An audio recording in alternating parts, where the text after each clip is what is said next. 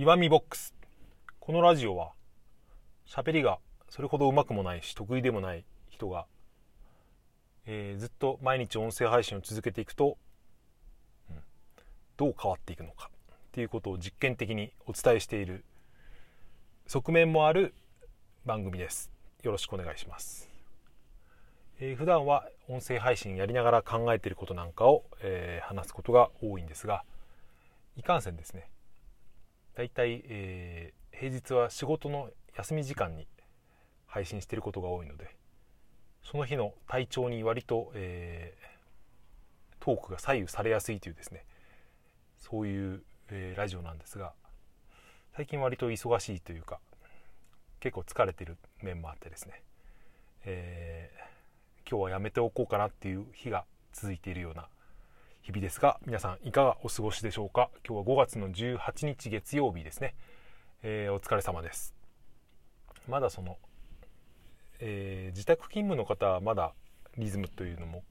変わらないのかもしれませんけど僕みたいに普通に通常勤務の人間はですね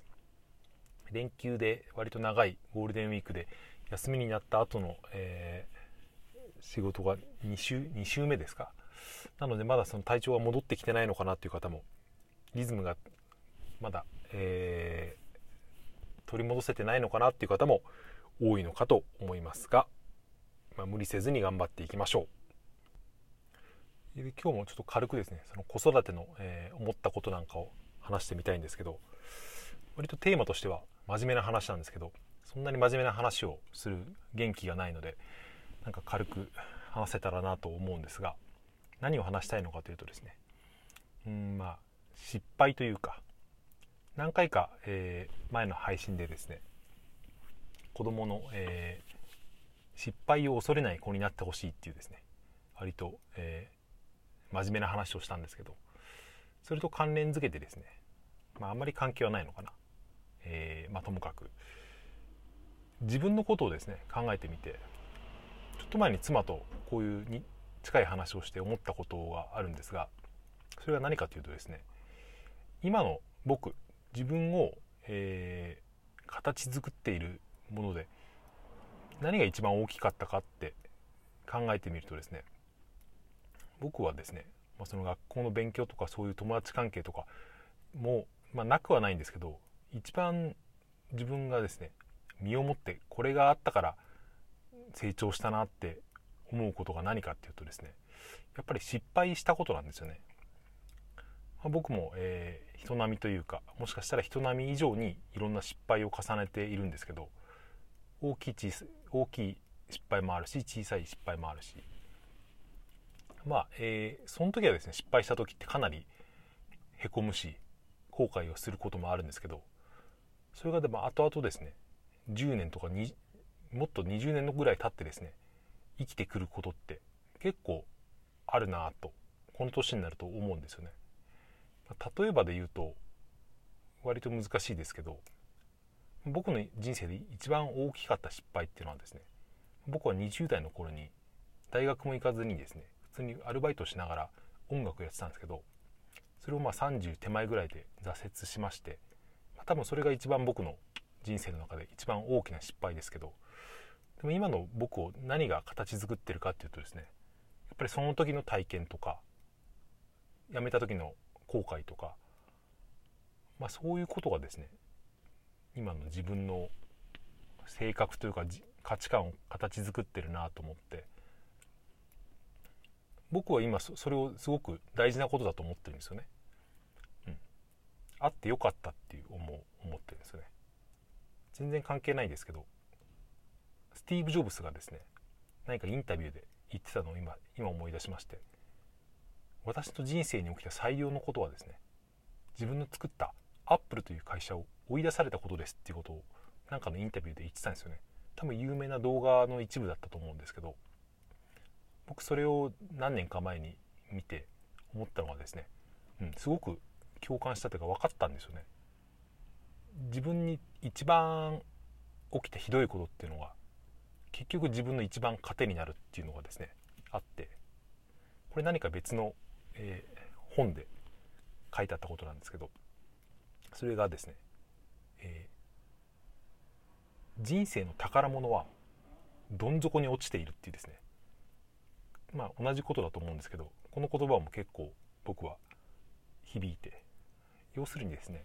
話を、えー、元の線に戻しますと要するに人のですね成長させるのに何が一番効果的かっていうとですねやっぱり自分で学んだことなんですよね。それで何が自分学ばせるかっていうと実体験でうまくいったことよりも失敗したことの方が、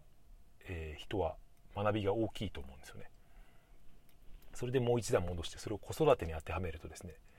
うん、子供を成長してほしいって親はみんな思うと思うんですけど自分で考えて、えー、成長してほしい自分で考えれる人間に考えて行動できる人間になってほしいって思うんですけど、まあ、そのために何が一番 役に立つかっていうと僕の自分の経験則から言うとそれは失敗したことなんですよね。うん、でもそう考えるとですね、えー、親は子供にですね失敗を与えることってのはできないんですよね。失敗っていうのは自分で考えて自分で決めてやって結局うまくいかなくてそれで落ち込んでそれで必死にこいて考えるっていうそういうプロセスだと思うんですけどそれってやっぱり自分で考えて自分で決めないとできないことなんですよね。うんまあ、そう考えると子育てで親ができることなんていうのはですねあんまりないなっていう結論に結局至ってしまうんですけど、まあ、今のうちの息子は3歳なのでまだそんなことを言う年齢ではないしまだできることは親にできることはたくさんあると思うんですけどやっぱりこれがもう10代とかですねなっていくと、うん、本当にできることはなくなっていくんだなっていうのを、えー、実感したなっていう話でした。はい。そんな話でした。ありがとうございます。それでですね、えー、子供が何日か前にですねご飯を一緒に食べていたんですけどその時に急に泣き出して何かなと思ったらですねあのほっぺたの裏の肉をですねご飯食べながら噛んじゃったらしくてそれで痛い痛いって泣いてたんですけど多分僕の知る限り息子の人生初ほっぺの裏紙だったと思うんですけど僕はそのちょっと前ぐらいにですねね23週間前に僕自身も同じほっぺの裏紙をしたんですけどそれが、えー、僕の人生一番強烈な裏紙でですね本当にちょっとひどい話ですけど肉がえぐれるぐらい噛んじゃったことがあってすごく痛かったんですけど、まあ、そういう僕からするとですね息子の息子を見てうん、これから君は人生の中で何回もその痛みを味わうんだよねって思いながらですね、えー、謎の上から目線で、えー、眺めていたっていうどうでもいい雑談でした。あともう一個、まあ、これはどうでもよくない雑談ですけどこのラジオトークでですね、えー、さっき通知を見てたら、え初めて見た通知があって上に確か3つぐらいアイコンが並んでると思うんですけど真ん中の、ええお知らせマーク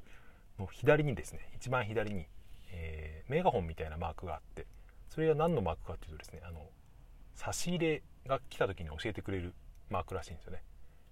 僕はそれ今まで差し入れもらったことがなかったんですが今回初めてですね差し入れをくださった方がいてですねそのマークが、えー、通知が初めて届きました、